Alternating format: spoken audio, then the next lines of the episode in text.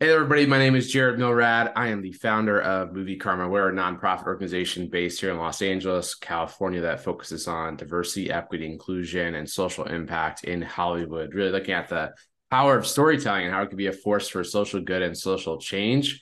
Uh, today, I'm really excited to have a special guest, Erica Travia, who is joining us um, from the East Coast. Uh, she's the director of a great project uh, called Arcade, which we had the chance to recognize as part of our quarterly A Show for a Change Film Festival. Any filmmakers out there not, not familiar with our festival, check it out at Film Freeway. It's called A Show for a Change Film Festival, and it really celebrates social impact films from around the world. I think we're up to about six hundred fifty plus films uh, globally that we've recognized from fifty-one plus countries that we've um, been able to, to see over the years. And Arcade is one of those great projects. Um, Arcade is a gripping two D animated short film that delves into the heavy theme of anxiety and panic experienced by a college student named Milo. Um, we follow Milo in the film as he is relentlessly pursued by a manifestation of his anxiety known as Annie. And we kind of get to see the torment that anxiety really causes on many of us um, and, and how it impacts our lives, including our ability to sleep, eat, and, and more. Um, we'll talk about that and much more with Erica, who, uh, again, directed this project. Just to give you a quick background on Erica, um, has really been an aspiring visual development artist, uh, graduate of Savannah College of Art and Design, and has been, I know, doodling uh, and, and kind of creating since since she was very little. So, Erica, thanks so much for jumping on the podcast. It's really great to have you on. Thank you. No, I should be thanking you. This is such an honor. No, absolutely. Uh, we, we're honored to have you, and, and we're I'm really lucky in, in this role to be able to interview some uh, you know great talent from around the world. And you're definitely fit that bill. Um, this was such a great project. We were really moved by it. Um, I guess to start with, Erica, can you tell us a little bit about your your journey into into film? Um, we'd love to start there. Just tell us about your background. And I mentioned you were at Savannah College of Art and Design, and you've done some collaborative film projects and more. Walk us through that a little bit. How did you first fall in love with filmmaking? Um, yeah. So when I was a child, I always loved animation and filmmaking, and animation was the perfect way for me to tell stories. Um, I was inspired by shows like Avatar, The Last Airbender, and those those types of shows taught me how animation can be a powerful animation tool and storytelling tool. And um, that's how I wanted to be an animator, to to show my inspirations, to show um, powerful themes in this in this world, and to talk about uh, today's news that really are not talked about. Um, so animation is my way of visually inspiring um, adults all ages. So that's awesome. It's such a powerful tool, and um, and also just obviously really entertaining, and, and could be you could be so creative with animation. Um, tell us about sort of how you were able to hone your craft there. I'm sure you still are, but um for folks listening to this who want to get into animation or maybe are aspiring animators themselves, like what would you say to them, and how did you kind of find your, your way in terms of starting to create animated projects like this? So I know this is said a lot, but practice. um practicing is key. I mean, um in like freshman year of college, um I was very very much a beginner until um I took classes for animation, and I just kept on practicing for drawing, vis- uh, visual arts, just like the basic foundations of animation. That's really what got me um, better for animation, and as well as creating a network um, and just letting yourself out there, because animation is known for having a wide network community. Yeah, that's so cool. And and so so practice, but also finding your community, right? And your people, which I think is maybe also underappreciated.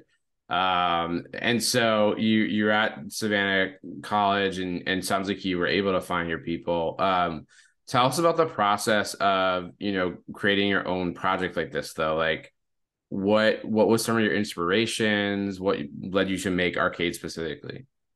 Um, so Creating Arcade, it was actually for a class project back in like fall of twenty twenty-one. Um, I didn't really think much of it. I was like, okay, I'm just going to do this for a grade, until I dove deeper into the theme of anxiety. And I was like, I can create something special. So I pitched it for a capstone project uh, for senior year, but unfortunately I didn't get it, but I was too stubborn. And I was like, okay, I'm going to make this independent. And when I said I was going to make it independent, I was like, wait a minute, it's just me and one of my close friends, until we're like, but we're still not giving up. So we asked uh, people from our classes, and then that transferred to contacting people on LinkedIn, Instagram. And then we had a community. We had, I think by the end of, what was it? Like by the end of December, we had about forty people working on our team. Mm. And then in May, we had eighty-five people around the world. Um, so like every day I tell the team, like, you don't understand how grateful I am, because without you guys, like this, this arcade wouldn't have been, ha- wouldn't have been here because of you guys. Like, um, and inspiration, I was inspired by by many stylized animations like Midnight Gospel um, and Spider-Man Into the Spider-Verse, like all mm. those unique animation styles, because those are very popular right now. And I, to be honest, I think as it should. um, yeah.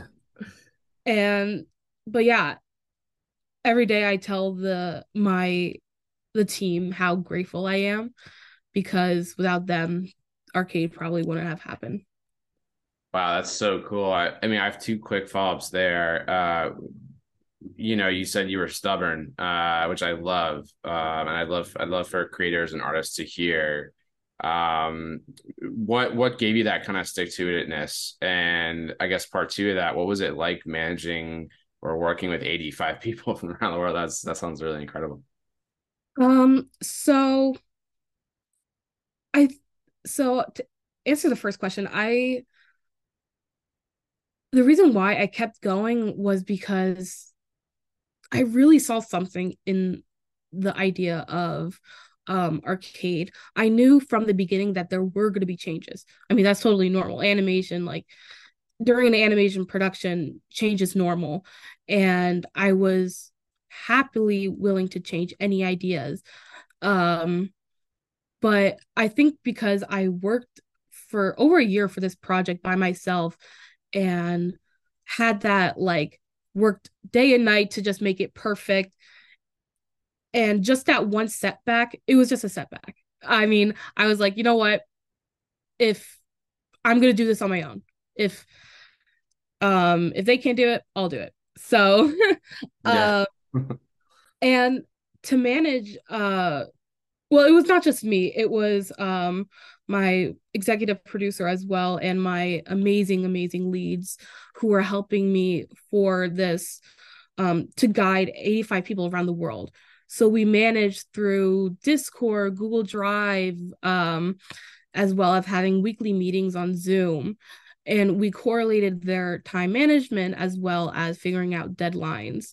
So we were really organized when it comes to remotely. And if anything, that helped us got have better experience in the animation production remotely. So that's I, it, I was not alone. I was definitely not alone. Okay, so you had help managing. That's a lot. It's a lot of folks. So that's really cool that you had that experience, and I'm sure I'll prepare you for the future, you know, for your future project. Let's talk about Arcade specifically. Erica, this is a really cool project you said at the top. It really touches on anxiety and panic, which, to be frank, I mean, I experience, a lot of us experience. I don't know if it's a phenomenon that's getting worse for, for reasons around sort of how we spend our days um, in, in modern society, at least in the U S. But walk us through, like, the themes of this project, and what were some of the messages that you were trying to get across? Um, you know, why essentially why pick this? Why pick this subject? Um, I've noticed, especially during the pandemic and even post-pandemic, um, I've noticed that people um, are not focusing on their mental health, which and I'm a hypocrite because me too.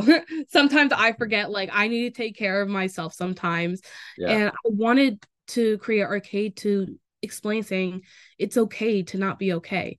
You have people in your life that are here and to support you and to comfort you. And that this is something that we all need to understand, that taking care of yourself is key, is, is like something that is a daily life um routine to take care of yourself. Like, if it's either to journal, talk to your friends, go to therapists. Um so I wanted to create Arcade as a message to say, like, you have people in your life to that are here and to support you. Um but however, in the end of Arcade, where um Annie, the manifestation of Milo, breaks the fourth wall, it indicates that yes, you conquered you conquered the battle, but you didn't win the war, if that made sense. Meaning that, like, anxiety is unfortunately still with us, but with with the power of, like, talking to people, it will be easy to help and maintain, because even because unfortunately anxiety and mental health, it's it's gonna be with us for a long time. Yeah.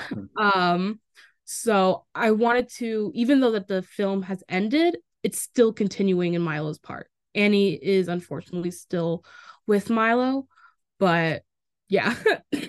Yeah, still still very much there. And Annie kind of takes over the arcade that Milo is is in, and and that is sort of this notion that you can't escape your your fear so easy, as he said, and your anxieties and, and your and your even your panic. Um So yeah, I guess that, that was my thought, is just sort of how do we, how do we, how would you say, you know, coming out of this project, you've learned, or maybe the message around how to cope with anxiety. And I mean, you gave some examples there, like talking and, and um, so talk therapy, or talking to your friends, journaling, which are great examples. What, what else have, you know, what else have folks said to you um, in watching this project, or what other, what other things would you say to folks who are struggling with anxiety?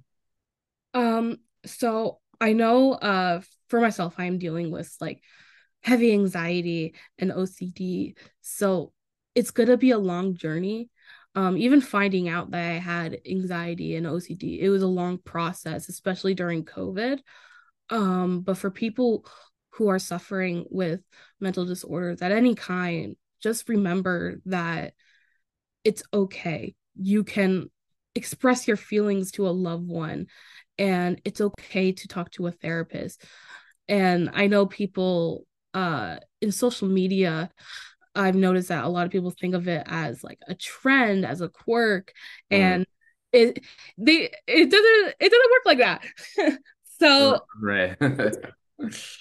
So I was um my advice to you is just, it's okay to talk to somebody, or to journal, or to take time for yourself. If if it means to just like like knit or do a hobby, do that. But if it also means to talk to a therapist, go for it, or to even talk about it to your family, because they will listen. They will understand. Yeah. And I think people find, I mean, I know I found in my own life, the more we talk about our mental health, the more we talk about what we need, how we're feeling, um, even with sometimes complete strangers, right? You'll find that connection it, it, it, and, and sort of that, um, resonance, right, where people are say things like, oh, me too. You know. Um is that something that you found in your own life? Oh yeah. I um I feel like when I expressed more about my mental health to, like, my friends, are like, oh yeah, I have that too, but I was too scared to, like, express it. And I'm like, what? Like, it's so weird how, like, other people um it's so interesting how other people are dealing with some people are dealing with the same thing that you're dealing with, and it, and in a weird way, it kind of has that bond, and, and it will have, like, we'll work together to fight it through. There will be some good times, there will be some bad times, but at the end of the day, we have each other. We do. We have each other. That's all we really have, isn't it? And you're creating space with this project um, in a beautiful way to, to sort of start conversation, start dialogue, Uh, hopefully open people up. And I think also hopefully build empathy for people watching this who maybe, um, you know, say, hey, I don't, I don't really deal with that. Well, you probably know someone in your life who is. And so you're, you're creating dialogue and space here to have those conversations. Yeah, and that's um that's what Milo was experiencing with um his good friend Eric. Even though that Eric is not feeling what he's feeling, he's more than willing to listen. Yeah, that's beautiful, um, and really needed. I mean, you could use more listening right now. um, I guess the last question for you, Erica, was just like, what else are what else is on the horizon for you, projects wise? What what kinds of projects are you drawn to? Or do you want to continue in the animation space? Like, walk us through what you're thinking about. Yeah, so I. Uh, because I just currently graduated, I'm still going to be in animation. Um, I'm still working on small bits of Arcade, like marketing materials, um, because I do want Arcade to continue.